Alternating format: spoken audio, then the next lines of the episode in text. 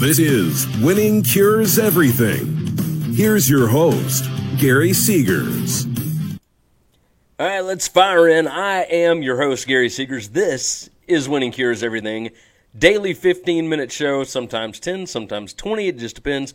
But daily short show discussing whatever topics I feel like discussing in the world of sports that day. Today is Monday, February 25th. Here is the rundown for the show. Uh, we're going to talk about Arizona's Sean Miller and LSU's Will Wade uh, being notified that they are going to be subpoenaed for the next NCAA. Uh, well, I guess it's not NCAA. The next college basketball uh, federal trial. Uh, we're going to discuss what all went into that, uh, mainly from the Will Wade side. And we're going to talk about the last teams in and the first four out of the NCAA tournament. We do this every Monday. And then, of course, I've got college basketball gambling picks. Went one and three on Sunday. Didn't have any picks on Friday or Saturday. Uh, Sunday was a bad day. Bad day. We hit on Xavier, missed on the other ones.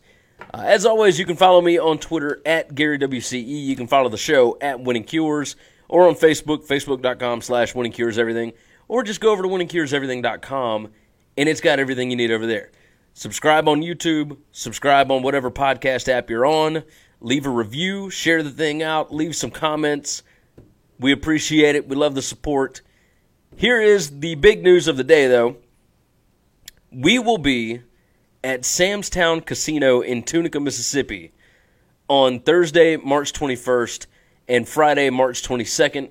The first two days of the NCAA tournament, we will be broadcasting live. Going to have two shows a day, one at 10 a.m. before the games start, and then another one for the afternoon segment. We're going to broadcast it live on YouTube. Uh, I think we're going to do Facebook and Twitter as well. Uh, but make sure that you subscribe on YouTube. Go hop on that thing. We will be at Sam's Town in Tunica on March 21st and March 22nd, starting at 10 a.m. Normally, the sportsbook opens at 11. We talked with them. They will be opening at 10 a.m. so that people can come in and hang out with us, and so that you can make your bets before the tournament kicks off at 11 a.m. So uh, make sure you uh, you figure out all the stuff. We're going to put up a Facebook event about that. Uh, make sure you RSVP to it. Let us know you're going to be there. We want to meet everybody. We're going to be there all day on both days. So from morning to night, but from 11 a.m. Well, I guess 10 a.m. when the show starts until after midnight when the last ball goes in. That is what we're going to be doing all day. We're going to be there gambling with you guys hanging out, watching the, the games. We're looking forward to it. Now, let's jump into topic number one. Arizona's Sean Miller and LSU's Will Wade are going to be subpoenaed. They were notified of this. That way, it, it doesn't become a spectacle where they're uh, they're subpoenaed in the middle of a ball game, something like that, right? Yahoo's Pat Forde is the first one that reported it from the Will Wade side of this. Now, Sean Miller, everybody has known about this for over a year now. DeAndre Ayton last year, there was a bunch of rumors about him. He was going to be fired. He wasn't going to be fired. Uh, we still don't know what's going on. One of his assistant coaches was fired and was arrested and and put in in jail. Uh, so Will Wade stated at SEC Media Days last October or this past October that he has never ever done business of any kind with Christian Dawkins. Dawkins is the uh, half agent slash runner, whatever, for Adidas, the, the whole Jim Gatto thing. He's an executive at Adidas, or was. Um, he said uh, that he's never done business with Christian Dawkins. Dawkins is who is on trial here. There's another trial coming up. Dawkins has already uh, been sentenced, I guess, or whatever you'd like to call it, for the first trial. This second federal trial for Dawkins starts in the next few months. Well, Wade, who said he's never ever done any business dealings with Dawkins, is expected to show up on wiretaps discussing multiple recruits. Uh, and it includes an exchange about a recruit, and I, I'm going to butcher this name, but we'll try it out anyway. Balsa Koprivica. Here's the deal. In the last trial, which was after Wade said that he had never had any dealings with him. Uh, Dawkins, of course, was on wiretap. Jim Gatto's attorney read a transcript from that. This is how that went down. Dawkins said, Would you want Balsa? Wade said, Oh, the big kid? Dawkins confirmed it. Wade said, Okay, but there's other shit involved in this. Wait, I've got to shut the door. I can get you what you need, but it's got to work. Now, this is from the first case in October, which was after Wade said he had never had any business dealings with Dawkins. This is not a good thing to have happen with Will Wade right in the middle of a historic LSU basketball run right now. Uh, they're in a position after beating Tennessee this past Saturday, which was controversial in and of itself, but they are in a position to win the SEC outright. That let me say that again. LSU, who hasn't been to the NCAA tournament since 2015, is in a position right now to win the SEC regular season conference basketball championship outright. That is correct. No, it's not likely. More likely than not, uh, they are going to end up in a tie, but they could even end up tied for the championship. That's what's nuts. They are having a historic, very strange for them run of recruiting success. Uh, yes, they got Ben Simmons back when uh, uh, Jones was the coach, but but what they're doing right now is not normal. They're getting really, really good top five players out of New Jersey, out of you know the Northeast, and they're coming down to Baton Rouge to play for a, a team that hasn't had a whole lot of history here lately. And Will Wade, a coach that doesn't really have a big name, you know, came from VCU. He all of a sudden has all these top 10 recruiting classes, and this is what happens right? So you hate to see this happen, but uh, my goodness, you know, at one props to him. He got the talent in and he knew what to do with it, right? I mean, Will Wade is one of the best coaches in the SEC right now, and it's not even close. Not even close. But uh, but yeah, you, you hate to see this happen because you don't want the the one thing you don't want is for your new shiny head coach to be associated with somebody like Sean Miller right now, who across the board, from every media person, every basketball person, is considered one of the dirtier coaches in the game, right? You don't want that. So I hate to see that for LSU. I don't know that it affects this season, uh, but it, it might in the long run. Uh, I'm curious to see what is going to happen because I don't know that we've ever had – an active sitting head coach have to be called to the stand in a federal trial about the school. Like he can completely indict himself to where if he says he didn't do it, that, that could end up being perjury if it's proven that he did. So if he gets up there and just lies and says, no, I never talked to him, but then they have him on wiretap, then he could be in trouble. Well, if you lie about what you talked about, that could also be perjury.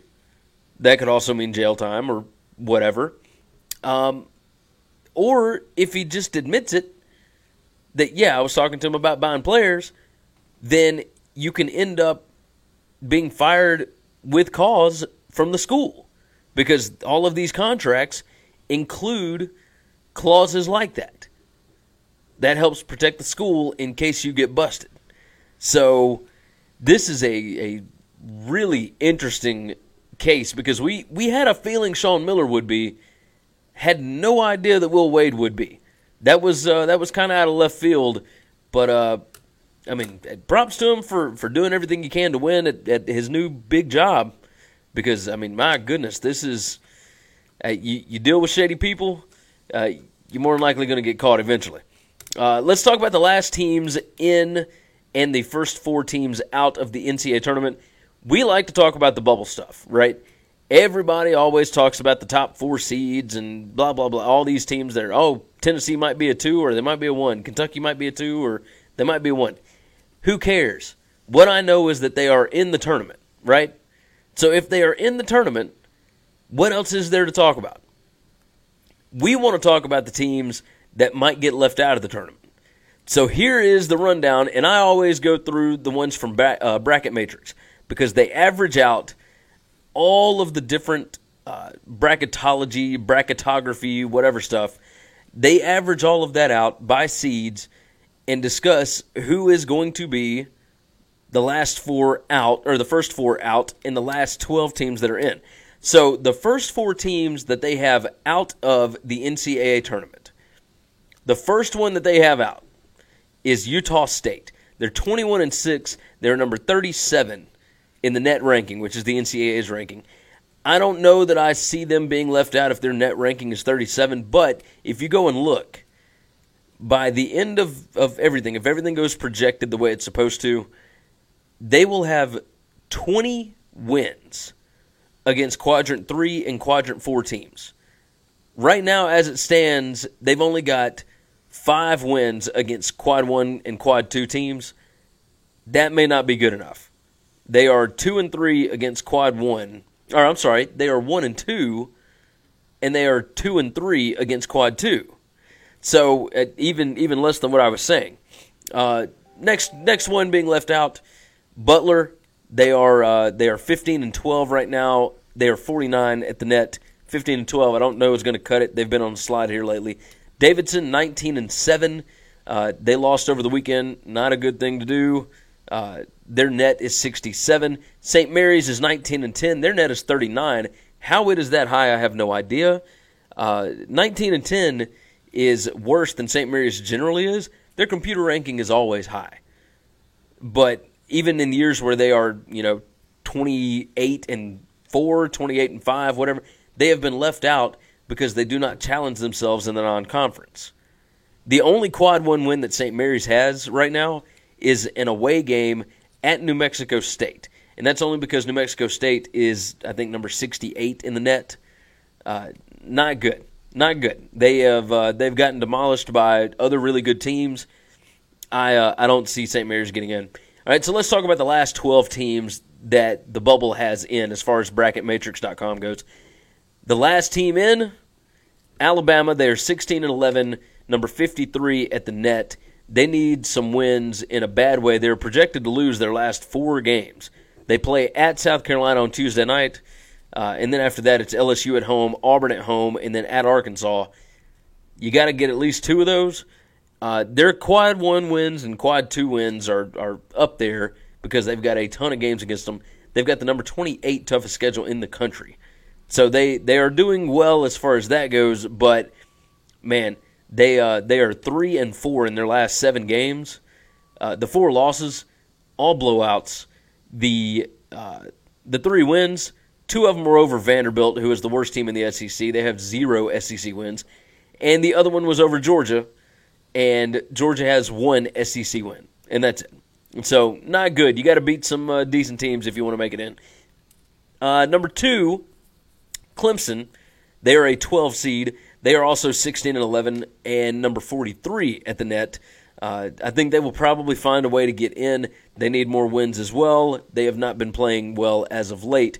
Uh, number three is Temple. They are a 12 seed, 20 and 7, number 50 at the net.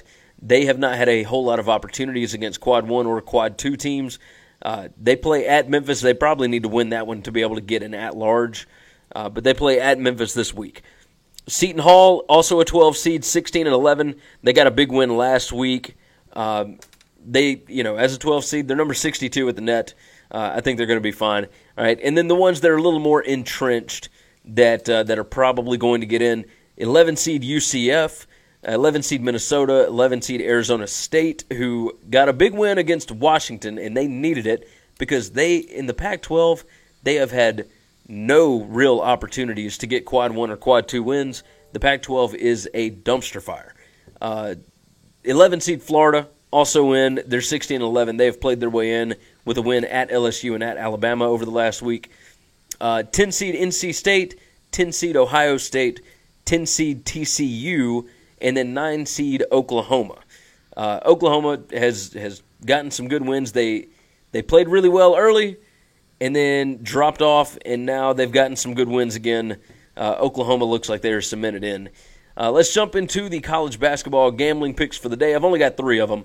Uh, if there's not plays that you like, don't play them. I mean, that's that's the easiest way to go about, right? So I went one and three yesterday. I went three and two last Thursday. Uh, three picks today. I've got two to, uh, two sides and one total.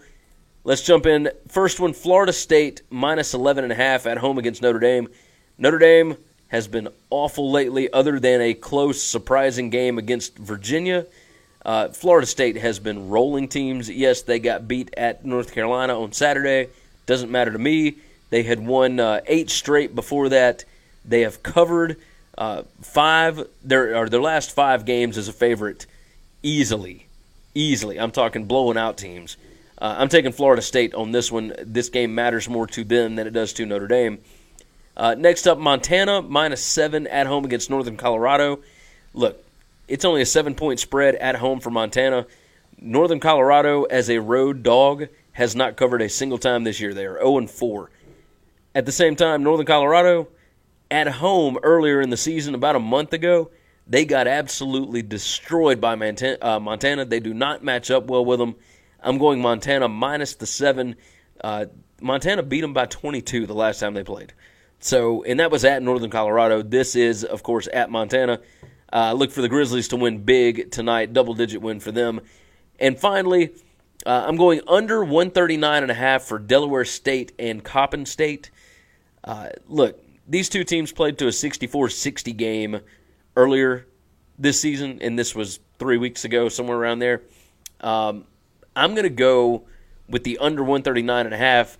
They played to a 124 game if you look at the last five games for both teams, uh, the total should be around 132, and it is set at 139 and a half. Uh, I don't get it. I don't understand it. Either way, we will take the gift and go under the 139 and a half on that one. Uh, as always, you can get the picks over at winningcureseverything.com slash gambling dash picks, or just go to winningcureseverything.com, go up in the nav bar, and hit gambling picks there or if you're watching on YouTube, look down in the description. We got a link to the gambling picks right there. You can always find them every day, uh, other than when I am out sick, as I was on Friday. Uh, I was told I was exhausted, so I had to take a little break. Um, but I'm back. I'm raring to go. Let's get some wins. We're going 3 0 tonight. Subscribe to the podcast, subscribe on YouTube, leave some comments, share the show out. We appreciate you guys very much. We love you. We will see you again tomorrow. Thanks for checking out Winning Cures Everything. If you want to keep up with us, hit subscribe on YouTube or your favorite podcast app. Visit the website at winningcureseverything.com, or you can like us on Facebook or follow us at Winning Cures, at Gary WCE, or at Chris B. Giannini on Twitter. Share out the show, leave a nice review, and make sure to comment and tweet at us.